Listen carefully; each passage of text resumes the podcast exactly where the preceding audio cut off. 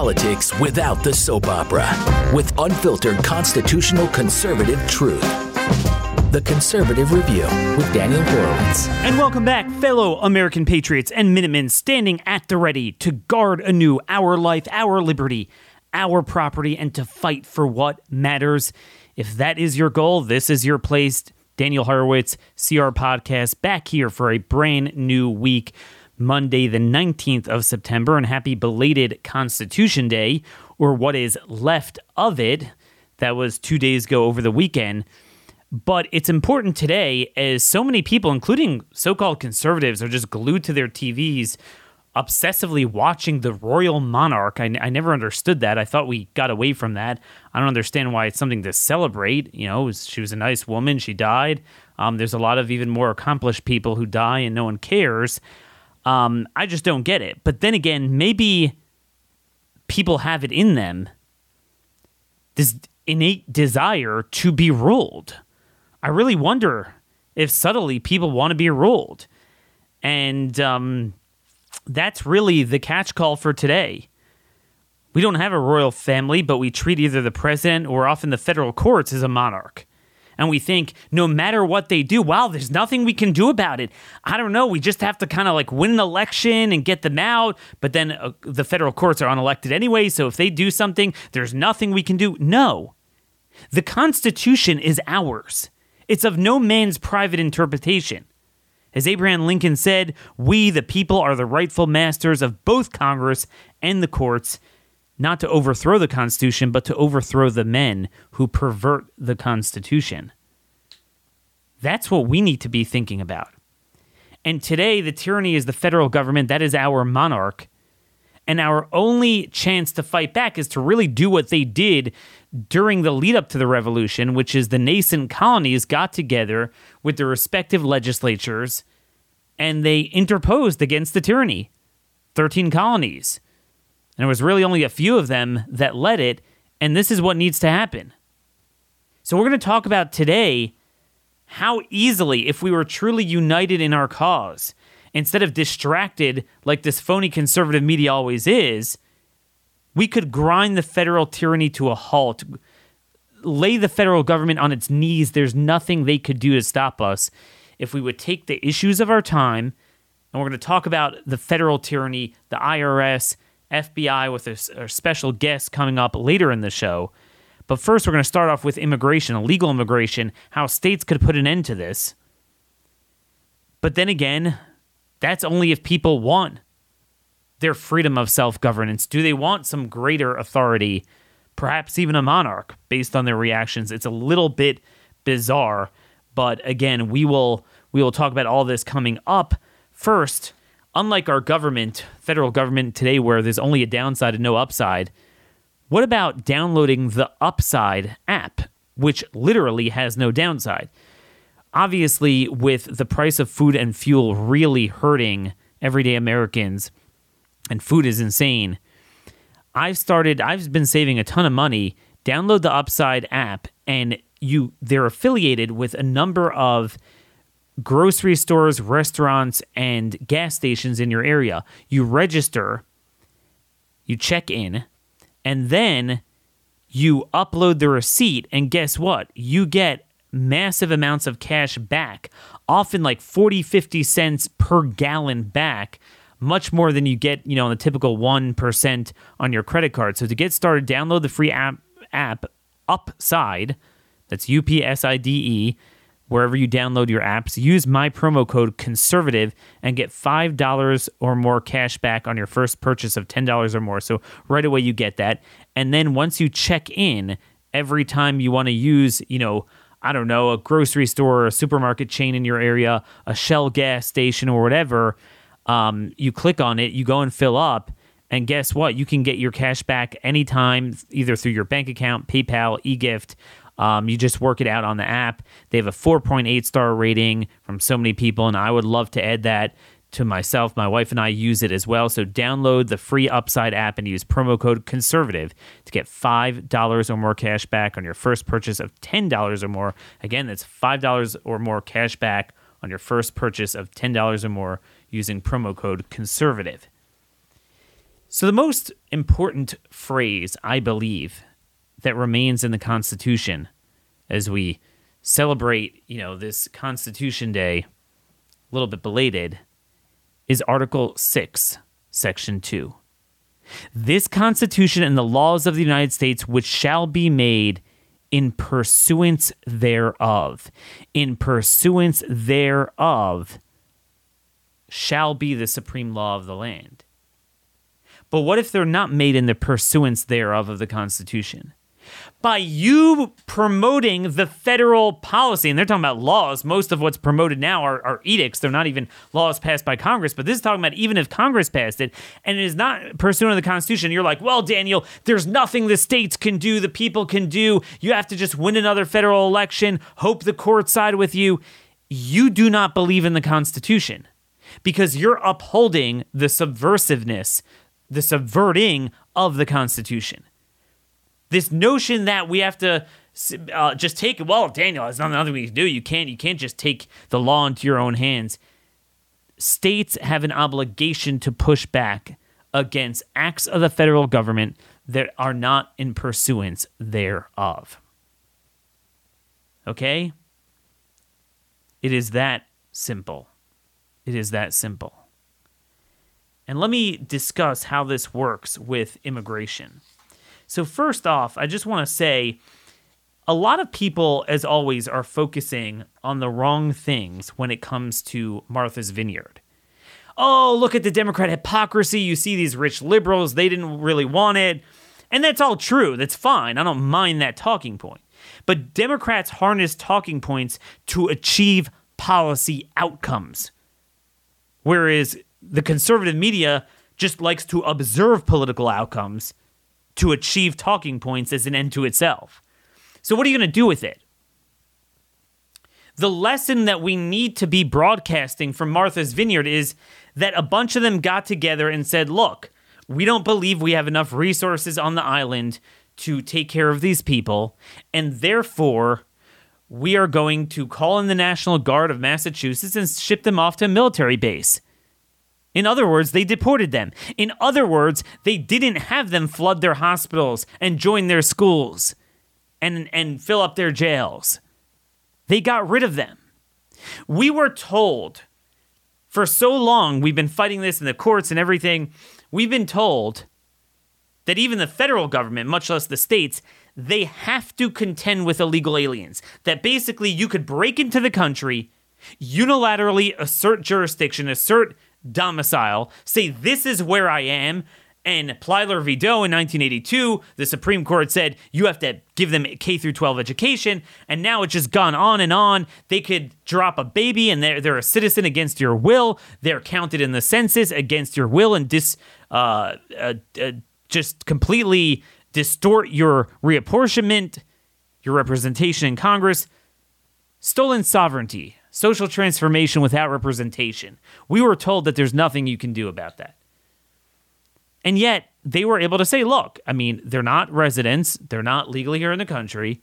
We don't believe we have enough resources. Now they're all like, "Oh, we have so much compassion," and you know they had some photo ops, you know, giving them food. But the reality is that they didn't keep them there more than a day or two. The lesson we need to learn is the red states should say, how much more so all these areas, some of them very poor, that are flooded, not just for a one time flow of 50, but thousands upon thousands, day after day after day, filling up their resources, or uh, in the border towns, passing through the ranches. You know, people don't realize we've done shows before with border ranchers. These people at Martha's Vineyard could never envision what it's like to have people cut your fences and ruin, drain your wells. It could take weeks to get that water flow back. Um, they they can never relate to that. Um, there there is so much that you know the the bailouts of the drug running around the border towns, and and when I say border towns, it's often almost hundred miles in. It's not right at the border. So where is the forward-looking agenda upon conservative media, everyone's talking about the Martha's Vineyard thing, which is good. It proved the point, but now do something with it. And therefore, we are going to call upon the states to assert Article 1, Section 10, declare this an invasion, and do just like Massachusetts did call up your National Guards. And, you know, I think they should create respective state guards as well and coordinate together to remove illegal aliens.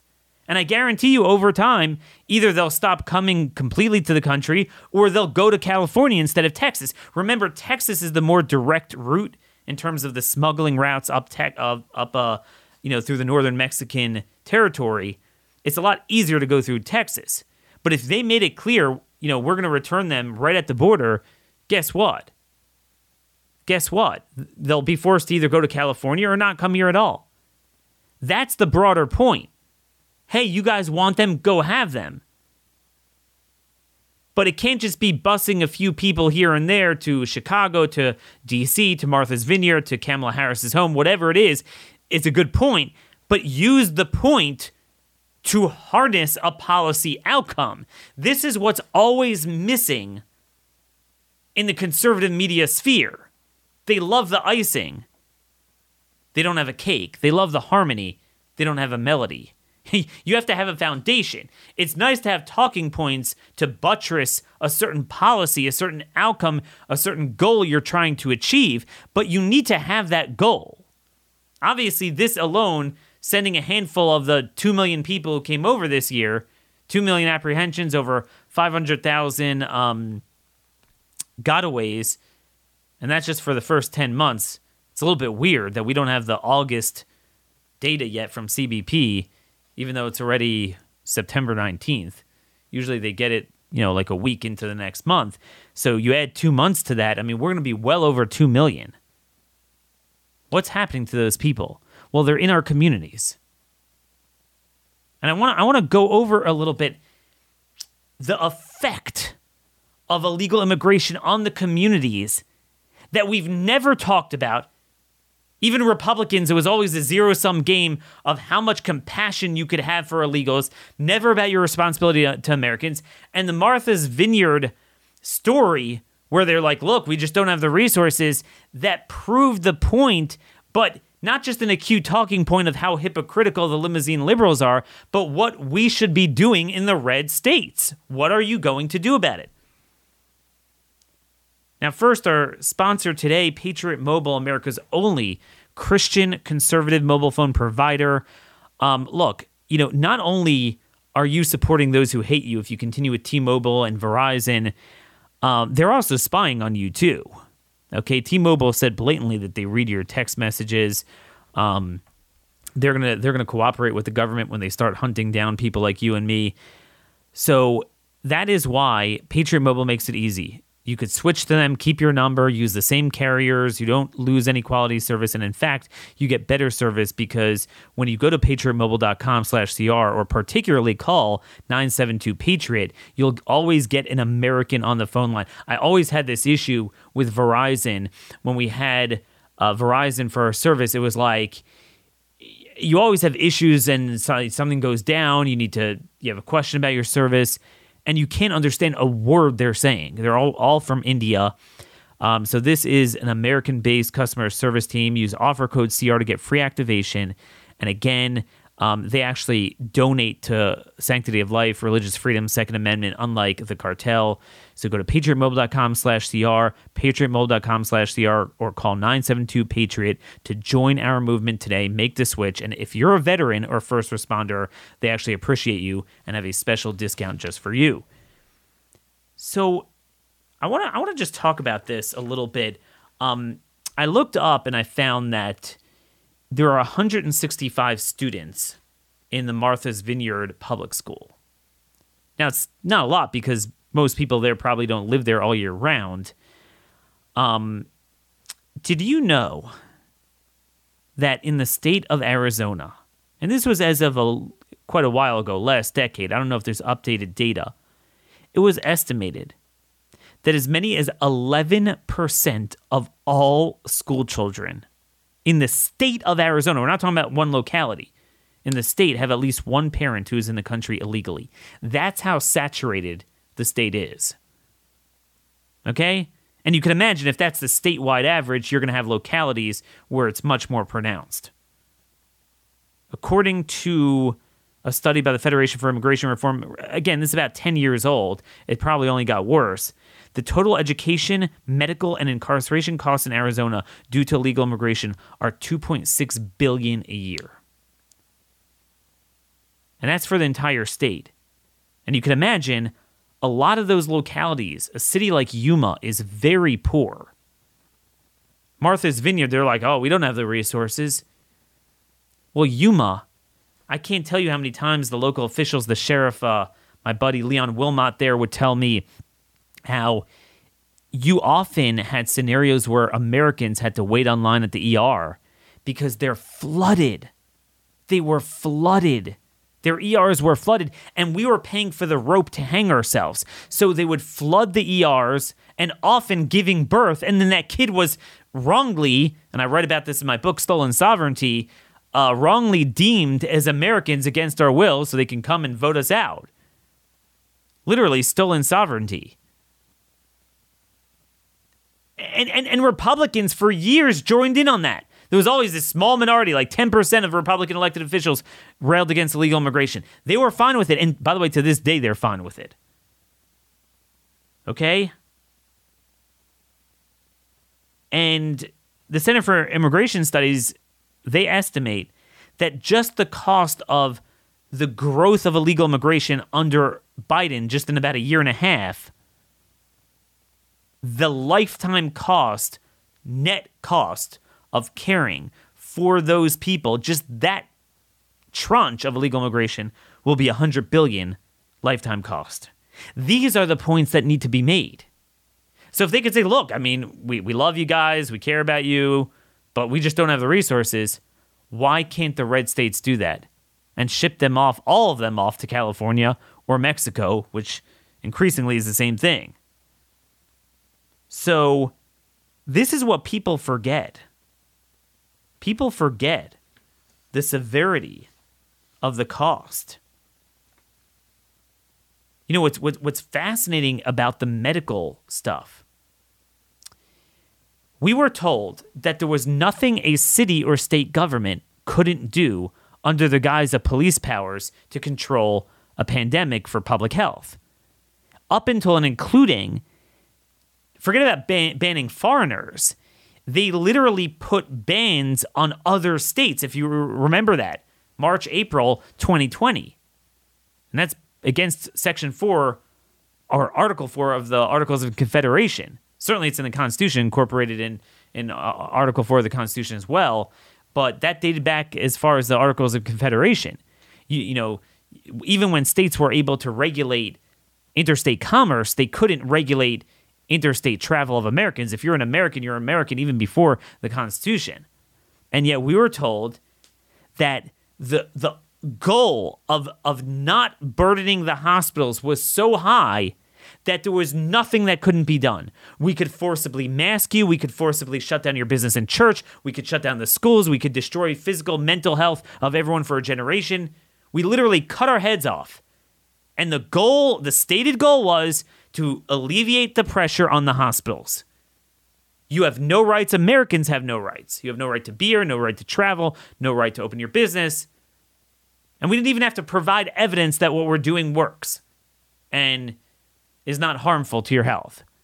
And to this day, the courts will tell you they could still do that.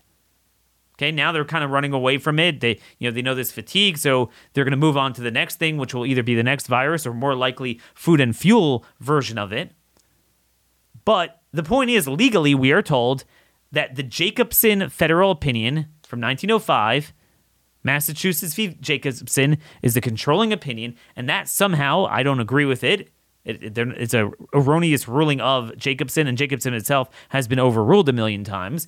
But they believe, and even Republican judges, that states could do that. Yet somehow, when you have foreign nationals invading in mass during a pandemic, by the way, brought by the most dangerous cartels and gangs and drug, drug runners, that you can't if for no other reason, for public health, say, look, they're going to burden our hospitals. It's funny. It was the funniest thing for me because I, th- those of you who listened to me before COVID, you know, we've really tripled in size. So a lot of you never heard, you know, our other issues that we talked about. But I did a lot of very specific, detailed reporting on what goes on at the border.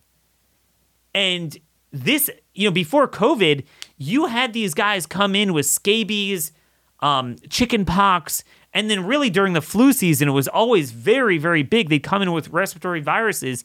And the border hospitals in Yuma, in El Centro, in um, El Paso, and then Del Rio, places like that, they were flooded. That's all you had in their ERs. Plus, giving birth to Americans. I mean, they're not Americans, but our legal system, Congress never approved it, and it's not in the 14th Amendment, but they think it is. Birthright citizenship, anchor babies. And there's nothing you can do about it. We were told you could have a pregnant illegal alien standing three inches from the border and be like, ha ha ha, I'm to drop the baby right here. There's nothing prospectively you can do. You don't have control over your own country. It says governance by the consent of the governed in the Declaration of Independence, but you don't. We could unilaterally assert our will against the the wishes of the people of that society. Now suddenly, no, Martha's Vineyard. They're like, hey, no, we can't handle it. It's not it's not going to work out for anyone. Let's move them somewhere else. Why can't the red states do this? The answer is, of course, they can. They just won't. I mean, you, you want to understand just the severity of illegal immigration. The severity of illegal immigration. I mean, you can't even begin to quantify the crime, the drugs, the gangs it's everywhere. Completely everywhere. And no one cares. And Republicans who are bought out by cheap labor labor, they never bothered asserting that. Okay? Um you know, John Lott, I don't know if uh, all of you know of him, but if you don't, you should. He's very famous um, great researcher on crime and guns. And he did a report a couple years back on tr- trying to quantify the rate of criminality of illegal aliens in Arizona. Okay? And he did this by analyzing the state incarcerated population from 1985 to 2017. And here's what he found based on the numbers, he found that illegal immigrants in Arizona are at least 142% more likely to be convicted of a crime. And these are not just, you might think, oh, well, because they're caught here illegally, so it's an immigration crime. No.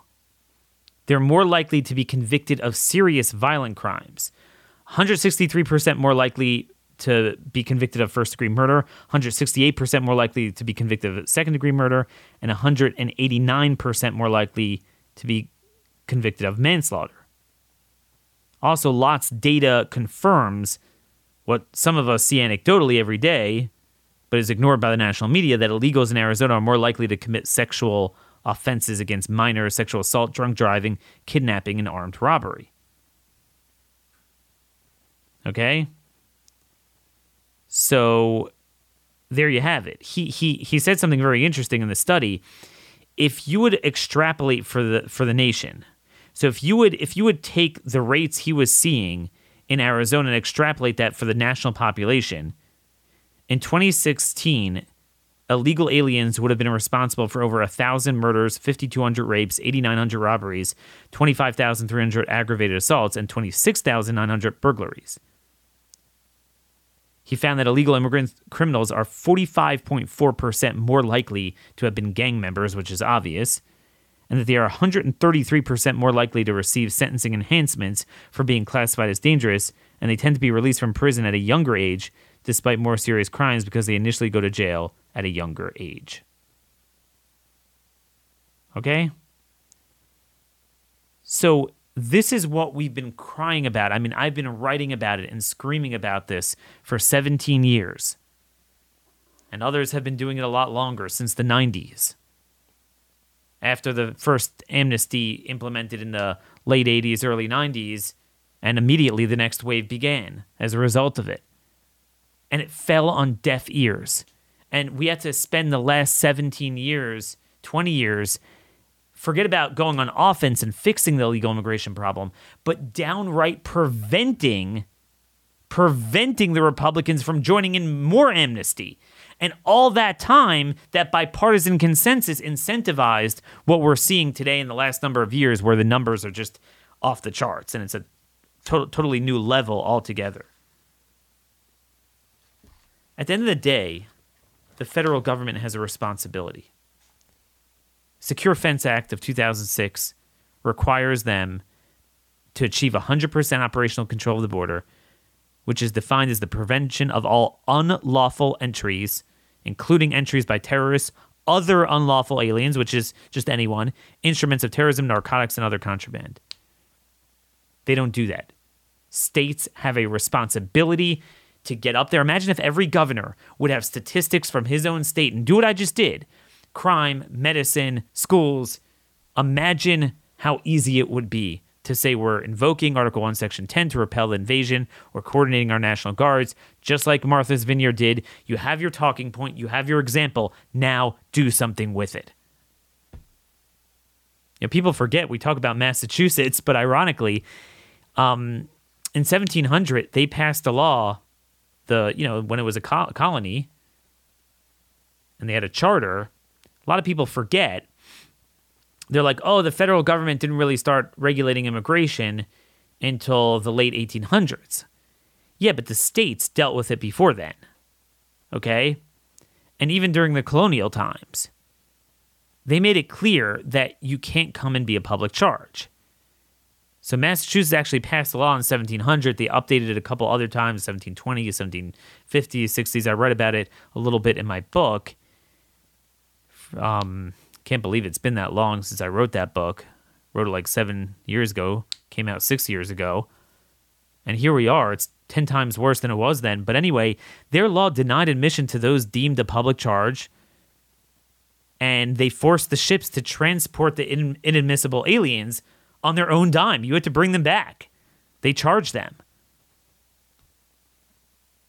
So, if anything, DeSantis should be charging the sanctuary cities to take their the people they invited in, and they did invite them in. Remember, more than border security, the border is nonsense. The wall is nonsense. I don't want to hear about that anymore. That's yesterday's issue. The wall means nothing if the federal agents are going to bring them in from behind the wall, which they do. Um, it's it's the it's the incentives. If you say you're not going to have any benefits here, you're going to be treated as illegal. If we catch you, we're going to remove you. They won't come. If you say that Americans will be sued for discrimination for not servicing you, and you have to give them all the bennies, and big corporations work to with slave labor to get them the jobs, then they're going to come. So why haven't the states stepped up? And remember, Ron DeSantis is not just about a photo op he he he has said publicly and on this show he would do exactly this have a return to mexico policy if other governors would work with him but they won't. And that by the way includes greg abbott. Greg abbott is only the photo op. And the, and the reason is the same reason they won't f- fight the homosexual agenda the same reason they won't fight the biomedical state the same reason they won't fight Agenda 2030 and actually support they actually support green en- energy, like we talked about last week with the Oklahoma governor. The same reason they bought into criminal justice reform, the same reason they're into refugee resettlement, the same reason Republicans quietly support the left on every issue. And that it gets back to big business, which has become communist. It was manipulated by government for years to the point where we don't have free enterprise anymore, and that's just an arm of government and really more so the, the, the global movement that they have. And at the end of the day, they want cheap labor. So on the surface, it might appear that every Republican is railing against the border, but if you listen carefully, they don't like the border chaos, but they still support amnesty. To this day, you know, um, Idaho Senator Mike Crapo and the Idaho congressman from the eastern part of the state, Mike Simpson, are strongly pushing H.R. 1603. Which will basically it grants amnesty to any illegal alien in the country who just has a claim to have worked at least part-time for agriculture and it creates an unlimited agriculture guest worker program for the future to bring in millions of low-skilled workers. They never factor in the cultural and fiscal costs. So they want to pay these guys slave labor so then they could be a burden on, on Americans and drive down, down wages. It permanently tethers green cards for people coming in on these H 2 visas to the condition of working in agriculture for 10 years. That's indentured labor. Do you know in the 1800s they banned contract labor for immigration? They wanted immigrants to be like idealistic. You're not a public charge, you're coming because you want to be free and productive and you love America. Not because of contract labor, because they didn't want to create this permanent underclass. And it was this whole big problem in California you know, in, in the 1880s, and that's how you had all these Chinese exclusion acts because you had the backlash from the public against it. Um, and they kind of took it out just on, on a class of race of people, but but but they were designed to fail because they brought them in as an underclass, and that's kind of what they're doing with a lot of you know Hispanics that you know they, they get people to almost view them oh like getting a Hispanic to do this that's why you find Joe Biden making all these racist comments all the time. But that's not how it should be. They created an underclass. There's no reason for that. And again you know th- there's a dirty little secret. I've done a series on this before that you have a lot of parts of rural America that are becoming you know becoming like the urban areas in the sense that you bring in the drunk driving, the sexual assaults, the drug trafficking. They work on the farms in the day and they bring problems with them. So this bill has 13 Republican co-sponsors. They're still pushing it. So at its core, that's why we can't have nice things. It's not because, oh my gosh, there's nothing, nothing we can do, Daniel. Biden's in charge. Oh, we don't have the House. No, you have half the states. You can end this tomorrow. You don't want to do it. The Florida governor put this well during his speech to the National Conservatism Conference. He said, Corporatism is not the same as free enterprise. Too many Republicans have viewed limited government to basically mean whatever is best for corporate America is how we want to do the economy. And my view is obviously free enterprise is the best economic system. We talked about immigration, he says, so the issue is how does immigration serve the people of the United States and the national interest? And that's the thing. Immigration needs to benefit the whole of the people. Immigration is no different than other policies, you know, regulatory, tax, subsidies, things like you don't you don't have parochial policies. It's you you, you govern down the middle. You do things that are in concert with the Constitution, that are good for the whole of the people. There's no, well, the merchants want this, the farmers want this. It's good for the whole of the people. And immigration is the same thing. You don't have, like, even when they talk about high skilled immigration, it's not really high skilled. It's just that they have a college degree as opposed to the slave labor, but they do the same thing to high skilled as they do to low skilled. They just bring in an accountant or a computer programmer who they could pay 45000 instead of 65000 or whatever on a salaried basis the same thing you do with the wages on the farm. But it's done at the behest of the corporations. It's done for it's not done for the whole of the people. That'll be good for the culture, society, cohesiveness. That's what it needs to needs to be. And immigration was kind of like vaccines before vaccines were, where it was like, oh, immigration's great, vaccines are great. Well, what type? I mean, you got to look at the details can't have this categorical nostalgia. Um, and it could turn very harmful. I, I, would argue immigration is very much like a vaccine, that you're taking a foreign matter, injecting into the body that's very potent, really messes with the immune system. And you got to really work that hard to make it work good. And it's the same thing with immigration. The right amount, the right type, over the right period of time, for the right reasons, could could enhance the society. But you know, you gotta you got to be careful with that. And certainly we haven't been since the 1960s. And it's remade the country on net, certainly for the worse. But I just wanted you guys to understand how easy it is to end this all. Now, one quick thing I just wanted to go through when we talk about how people want uh, a king, a monarch. There's an amazing piece put out by the World Economic Forum. Um, the article is titled "My Carbon." And they want to they talk about psychologically how to convince people to adopt personal carbon allowance programs which is the new lockdown okay? And there's a very powerful line here. There were numerous examples globally of maintaining social distancing wearing masks mass vaccination and acceptance of con- contact tracing applications for public health which demonstrated the core of individual social responsibility COVID 19 was the test of social responsibility. A huge number of unimaginable restrictions for public health were adopted by billions of citizens across the world. So, like I told you, even if COVID ends tomorrow, even if tomorrow the Republicans finally, you know, have the balls to say, you know, no more military mandates and the public uh, healthcare mandates, a, they're not enshrining in the future that this can never happen again, which is what we're calling for legally in all the states to put in their constitutions. But also, this was the dry run, and they're saying it openly. They're like, oh my gosh, we never realized that almost everyone in the world would so easily roll over and adopt such draconian restrictions. Boy, this bodes well for our plan. They call it, um, they call, uh, they call on this conformity of you know reducing your your carbon. Conform, conformity would encourage be encouraged through technology, including artificial intelligence, digitization, and smart home devices. And we already know that with these thermostats that have been around for a long time already, they'll just shut off on you and you're done. Okay? If anything, you know, energy is something that we don't like grow in our backyard, so we rely on the government really for it ultimately. So it's even easier for them to do an energy lockdown. What is our answer to this? They, they they're calling their shot. They're telling you they're going to do it. They're already partially doing it. They already created the impetus with Ukraine that that that you know it, it was growing before them, but Ukraine was kind of the Lombardi equivalent, if you get the analogy of COVID, to energy, food, and fuel.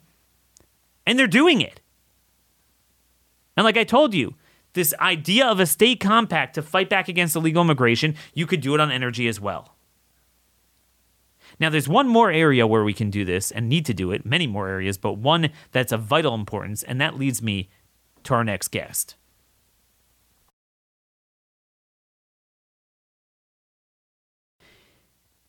So, folks, it's been almost two months since we had that raid on Mar a Lago where my colleagues promised that this was a new beginning. This was a line that could never be crossed, and it was.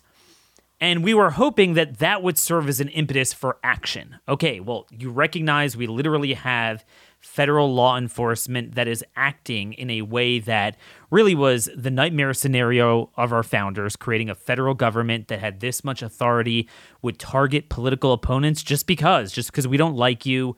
Um, and back then, they barely had any federal law enforcement. Now, the SWAT team of the Department of Education is more powerful than the military was back there. So, certainly, you add on all of the DHS agencies and the FBI and now 86,000 IRS agents. And that is a greater threat to our liberty than anything external. I mean, they are open that we are terrorists. They keep saying it. They say it in all of their DHS briefings with sheriffs. I get I have reports from sheriffs that attend these briefings. It's not just kind of a talking point in one bulletin. It is something that they consistently believe in. Uh, we had that FBI whistleblower talking about how they literally don't have enough um, supply for their demand of white supremacism that they're trying to find in every nook and cranny of you know conservative political activism and they're now subpoenaing and searching a legal search and seizure one after another of people just tied to President Trump. So what are we going to do about it? Uh, well, vote Republican. Okay, well, uh, well what's that going to do? Well, we'll hold some hearings. Okay, um, well, what's that going to do? And as we noted, states could basically neuter this, expose it very easily, take a lesson out of what the sanctuary cities did with ICE, and that actually legitimately is a federal purview because, you know, they violate the sovereignty of the whole of the union. They're foreign nationals coming in. That is legitimate federal um, purview, but nonetheless, they successfully gummed up the works. So, certainly to protect American liber- civil liberties, shouldn't states be doing this? And I'm not hearing anyone two months later talk about this, but one person actually did, and we mentioned him before. This is very, very exciting. Um, Jimmy Patronis. Uh, a lot of states that you're in, you have a controller, um, someone who runs the revenue department, treasury of the state. Sometimes it's an elected position, sometimes it's not. In Florida, the chief financial officer is an elected position. Jimmy Patronis was elected after being appointed before 2018. He was elected to a full term in 2018. Previously served in the Florida State House and on the Florida Public Service Commission. So he's very familiar with the mechanics of state authority, um, the tools that states have to push back in a time like today. And he actually has a four point plan to states pushing back against the IRS, which I think could be applied possibly to other agencies as well. And we're so excited to hear straight from the horse's mouth. Uh, Jimmy, thanks so much for joining us for the first time here at Blaze Media. Thanks, Daniel. It's an honor to be here with you. You know, I, it's it's so funny that whole as you talked on the raid on Mar-a-Lago, and uh, to me, nothing in Washington happens by accident. Um, you know, there's there's there's definitely there's only so much news in the news day, and you know, Washington has got a spending problem. They don't have a revenue problem, and I'm thinking, you know. Pelosi's done in November, Schumer's done in November, and you know they know that this is about to be the home stretch of the election cycle so they just passed this ridiculous CHIPS Act, and now on top of it, they they passed the Inflation Reduction Act, which does as much for reducing inflation as the Affordable Care Act did for making health care affordable. So trillion dollars in new spending, but you know they, they had to get they had to get their spending fixes in. So I'm just convinced, you know, the raid took place at the same time they passed this hot, ridiculous mess of a bill. I know they started getting some pressure on the IRS once it left the Senate, and I think if they had strip the IRS piece out, which there was a lot of pressure to do, they knew that they wouldn't they wouldn't have time to make it happen. So um, very problematic. This is this is a piece of legislation nobody asked for. You know, our children and our children's children will be paying for it. So yeah, we, we got we got fed up in Florida. We've got some we've got a, an obligation to fight for our state, and we should you know from time to time flex our muscles muscle with our state's rights. So we we came up with a a four point plan which at least will be the foundation of us trying to force more transparency when we are interfacing with our federal government. So I see in your plan the, the, all the underpinnings of what Madison discussed in Federalist 46. It starts off with an information warfare. So one of the things I notice that the feds are often able to do is they're able to come in and immediately point to the illegal behavior of those that they don't like or the alleged illegal behavior and you know, they're they they already lost their sympathy. Kind of like January 6th. Like none of us support violence. oh my gosh, active violent, go hang them. Oh, and then slowly drip, drip, drip, it comes out that wait a minute, there was a lot going on before that. There's something more going on here. The Whitmer mm-hmm. kidnapping. There's a lot that mm-hmm. the feds are up to. So you have a you have a plan to kind of get out ahead of the information warfare, so we don't have oh this guy cheated, so you know cheated the government a billion dollars of taxes. Where you could proactively prove early on and, and really disseminate this information whoa, wait a minute. The feds are specifically targeting people that don't agree with this administration's politics. How would a state do that, and what sort of tools would you harness? Well, and I think it's important to note that we saw it happen with the Tea Party groups, and then eventually the IRS did disclose that Tea Party groups were targeted, and then eventually people lost their jobs over it. But, you know, they don't lose their jobs. They just land somewhere else in, in the bureaucracy. But the four points that we push forward is in Florida, we do have state chartered banks. These are banks that, that the Florida cabinet does license the Office of Financial Regulation. So we are instructing those state chartered banks to create a transparency website. So we will be able to create a report whenever there's IRS engagement. We will document it and look. You know, a, preacher from New Zealand years ago told me, he you know, the best way to stop greed is with transparency. So, you know, we will create a transparency website where those bank engagements are being reported. And then, you know what, there could be, you know, actually some members of Congress that sit on the committee who have oversight over the IRS who actually would be interested in knowing what type of activity is taking place on behalf of one of their federal agencies. Uh, we're also going to create, produce an incentive for Floridians to fight back the IRS. So we will make them financially whole if discrimination is proved, kind of like a, a legal defense fund. Uh, we're also going to propose uh, that we create an anti-discrimination provisions under state licensed debt collectors. So, you know, here's kind of a challenge. I, I really wanted to figure out, guys, find me a lane where we can force licensure with these IRS agents. 87,000 new agents. Even if 1% of them has a political agenda, that's 870. How can 87,000, how can't 1% of them have a political agenda? It's going to happen. We're human. Things push our buttons. So, you know, we, we've got this this this insulation between us and actually the licensure. I'm not done with that yet, but I'm saying, you know what? The IRS can't do anything on their own anyway. They're going to have to uh, have contracts with Florida-based contractors to do this. So then we will then go after the debt collectors or whomever is doing the bidding at IRS, who then must be Florida licensed. And then lastly, we're going to establish criminal penalties when discrimination is is proven when they're targeting Floridians. Again, 87,000, 1% of those could potentially be politically motivated. And when they get out of line, then we're going to pop them with criminal charges.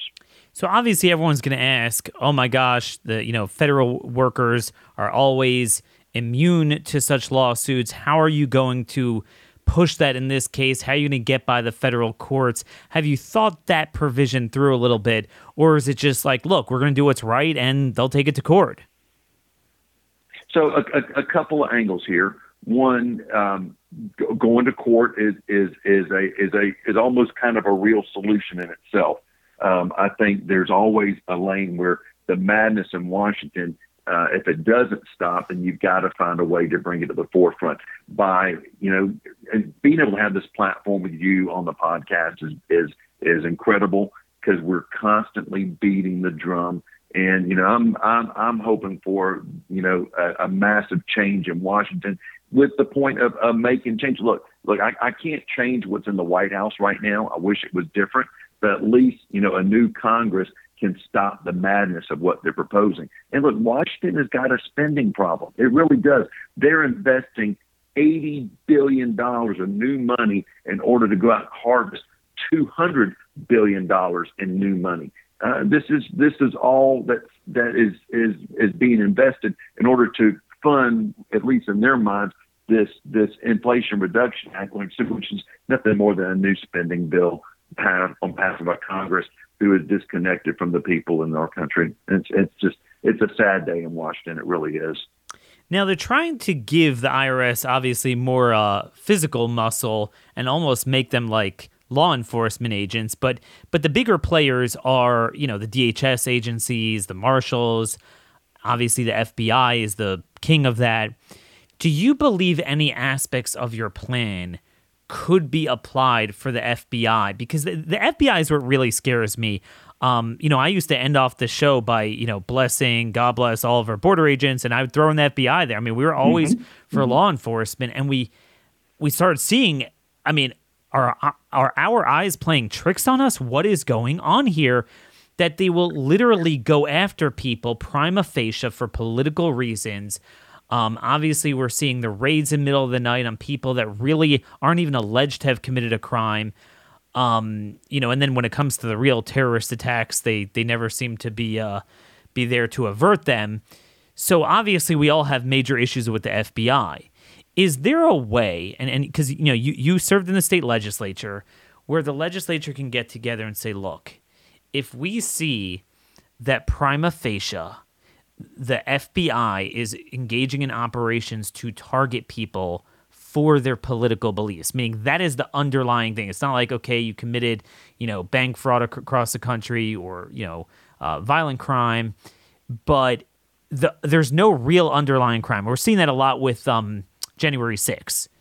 You know, where you're you're seeing massive raids for people that even if you would b- believe the allegations, at best it would be misdemeanor trespassing. That we never you talk about discrimination. You know, you have certain technicalities of the law, but we never enforce mm-hmm. them that way in any other context. Is there a way the state could gum up the works with that? Uh, I, I, I, I, do think so. I'll give you kind of a different example. Um, so, in the case of the state of Florida, you know, our own Florida Marine Patrol is who basically is is, is really kind of in state waters is the border security. But anything out really out past that, the enforcement arm of it, yeah, you do have Homeland Security. It's got a, a got a footprint, but not like our own state law enforcement agencies. So there's an expectation that there are because there's sometimes there's pass through dollars that a lot of enforcement of federal laws is going to take place by state officers. So I remember I was in the legislature when we were doing the, with the last budget crisis and the foreclosure crisis. The state's looking for finding money everywhere, and so some of the stuff becomes a pass through uh, request by the federal government. And but sometimes it takes Florida statute in order to execute these new needs in order mm. to hmm. collect these new funds. Uh, well, so I, I, I picked a fight on one of the issues, and it was it was it was actually so it's kind of funny in the state of Florida. If you want to fish from shore, there's no license required. So so there was a uh, an engagement that the feds were wanting to monitor the encounter data of federally monitored species. That's like deep water fish, red snapper, grouper, stuff like that. So they wanted to create this brand new license. So anybody who puts a line in the water would have to own a license.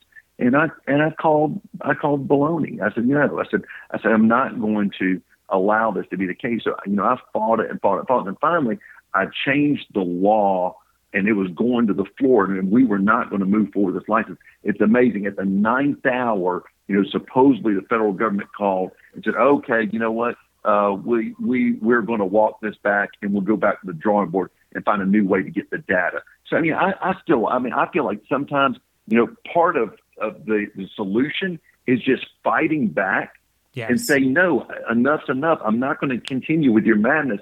And you know what? Sometimes the bureaucrats they cave. They really do. So I mean, I just you know that's why you know I, I think strong legislatures, strong governors. You know, I'm so grateful Governor DeSantis has led the way he has.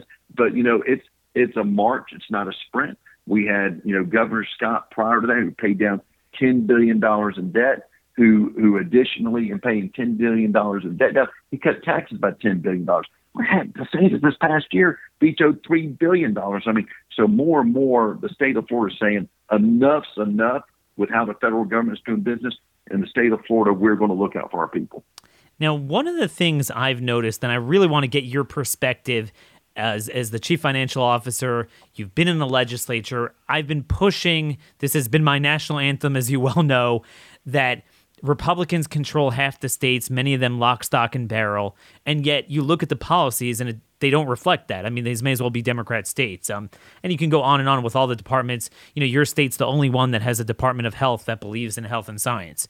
All 49 others, including every other every other Republican one, and I can tell you, with that exception, they are still bought into the Pfizerocracy and everything Fauci is doing. They're the same thing, and even even to this day, they haven't learned their lesson. You go through all those southern states, the Great Plains, they're the same thing. And and the biggest reason I've noticed from talking to people in the, in the legislature why red states aren't really red and they why they don't assert their authority the way the blue states do. I mean, because let's face it, if we ever had you know Trump get reelected or your governor somehow get you know be, become president, we know that there's 10 to 15 blue states would be like we're just not doing this i mean and they'll, they'll teach you what federalism really looks like but when when it, when the shoe's on the other foot they don't do it and the biggest reason is money. That they're just you know the federal mm-hmm. government has a printing press. They rely upon the feds for everything. Everything comes with grants whether it's education but certainly with health. Do you feel that in Florida you're now in the full position to be autonomous in the way that you could, you know, when you see harmful and certainly uh, unconstitutional policies coming down from the federal government, you'll be like, screw that. We don't care. We're willing to lose grant funding to stand on principle. Well, and I, I think that's what you saw, in, in, my opinion, with a little bit of the push. With the, it was it was a little pushback, but it had a monumental effect, at least on the debate on the immigration issue. When when DeSantis, um, you know, I, I, had to sign a check to send 50 uh, illegal immigrants to Martha's Vineyard. Um, you know, that's going to put a strain on our relationship with the federal government. But the federal government has, you know, the inmates are running the institution. The teleprompters di- dictating everything this administration is calling calls as uh, as going forward plans and suggestions.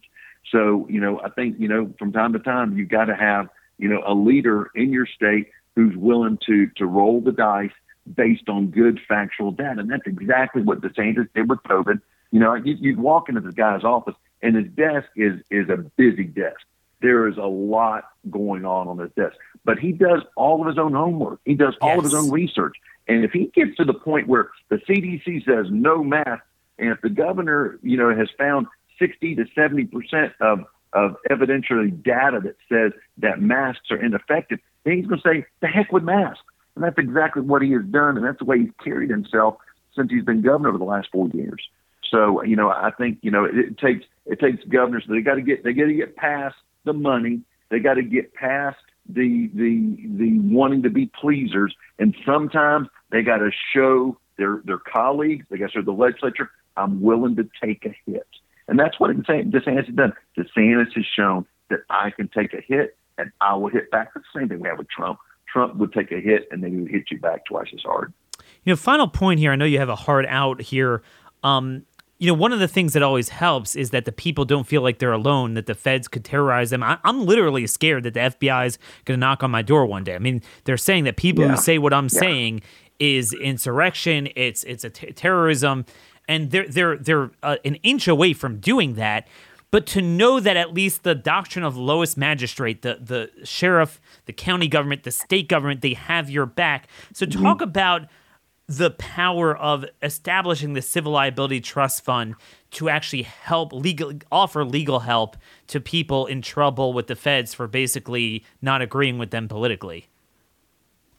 Yes, I mean there there are those critics that will that will say, "Oh, this is this this this isn't good use of taxpayers' dollars." Well, again, we're going to go float this idea through the legislature. I've already had members of the legislature call me and say, "Jimmy, can I run this bill?"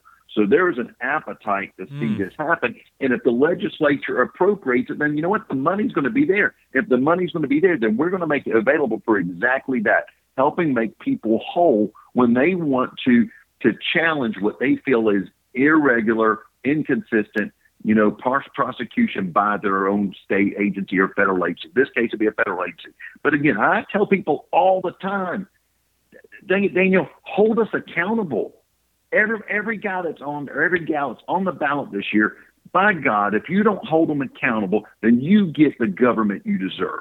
And I mean, hold them accountable is, how do I contact you? What's your cell phone number? I think it's great when, I mean, I get my cell phone number out all the time.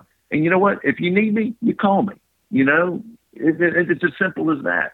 And, uh, you know, that's, that's the way I roll in my office. I grew up in the restaurant business. Restaurant business real competitive. If I don't take care of the customer, another restaurant will. I tell my people in my office, you're going to take care of the customer, I, the, constituent state of Florida, or I'm going to find somebody else that will. So I'm not going to tolerate somebody being incompetent or hiding from a constituent when they've got a real need. So again, this election is, is more important than most we've had in a long time but it's up to us to hold our accounted uh, electeds accountable. You know, you, you talk about pleasing customers and competition. Well, I, I got two family members who just moved down to Florida um, away from the Northeast. Nice. Nice. And it's obviously happening everywhere. Uh, quick out, you know, as you head out the door here, just wondering, do you guys feel like in the long run you have enough revenue to deal with the infrastructure issues of this great uh, refugee crisis? Oh, 900 people a day are moving to the state of Florida. And here's a couple cool factoids. $23 billion in new annual income moved to the state of Florida last year. That's $23 billion of families with their jobs or businesses moving to the state of Florida. So that's $23 billion of new income that is here now recurring. It's going to happen forever until they leave again. Uh, in the case of California, they lost $18 billion. So money and their investments and their ability to make money have been moving to the state of Florida. And yeah, it's it's uh, it's a little intimidating sometimes on a uh, on a Friday afternoon on some of our roads. But you know what? Uh, we're, we're we're glad and welcome them to this the free state of Florida. Oh, by the way, as of from now from November 2020 to now, we have got over 300,000 more registered Democrat Republicans than Democrats. In the case of November 2020, there was more Democrats than Republicans. So the ones we're getting are, are registering Republican, and thank you for doing that. Well, keep up the good work and definitely keep us informed on your work with the legislature because I think what you're pushing is not just the key to the IRS, but the key to deterring um, all federal tyranny, and not just in Florida, but really all of these states. And you don't need to wait for a federal trifecta to do this. You guys have it in Florida, they have it in you know 20 other states. Um, great plan. Again, at Jimmy Patronis on Twitter is where to follow your work. You're running for reelection. I don't think you really have too many issues with that.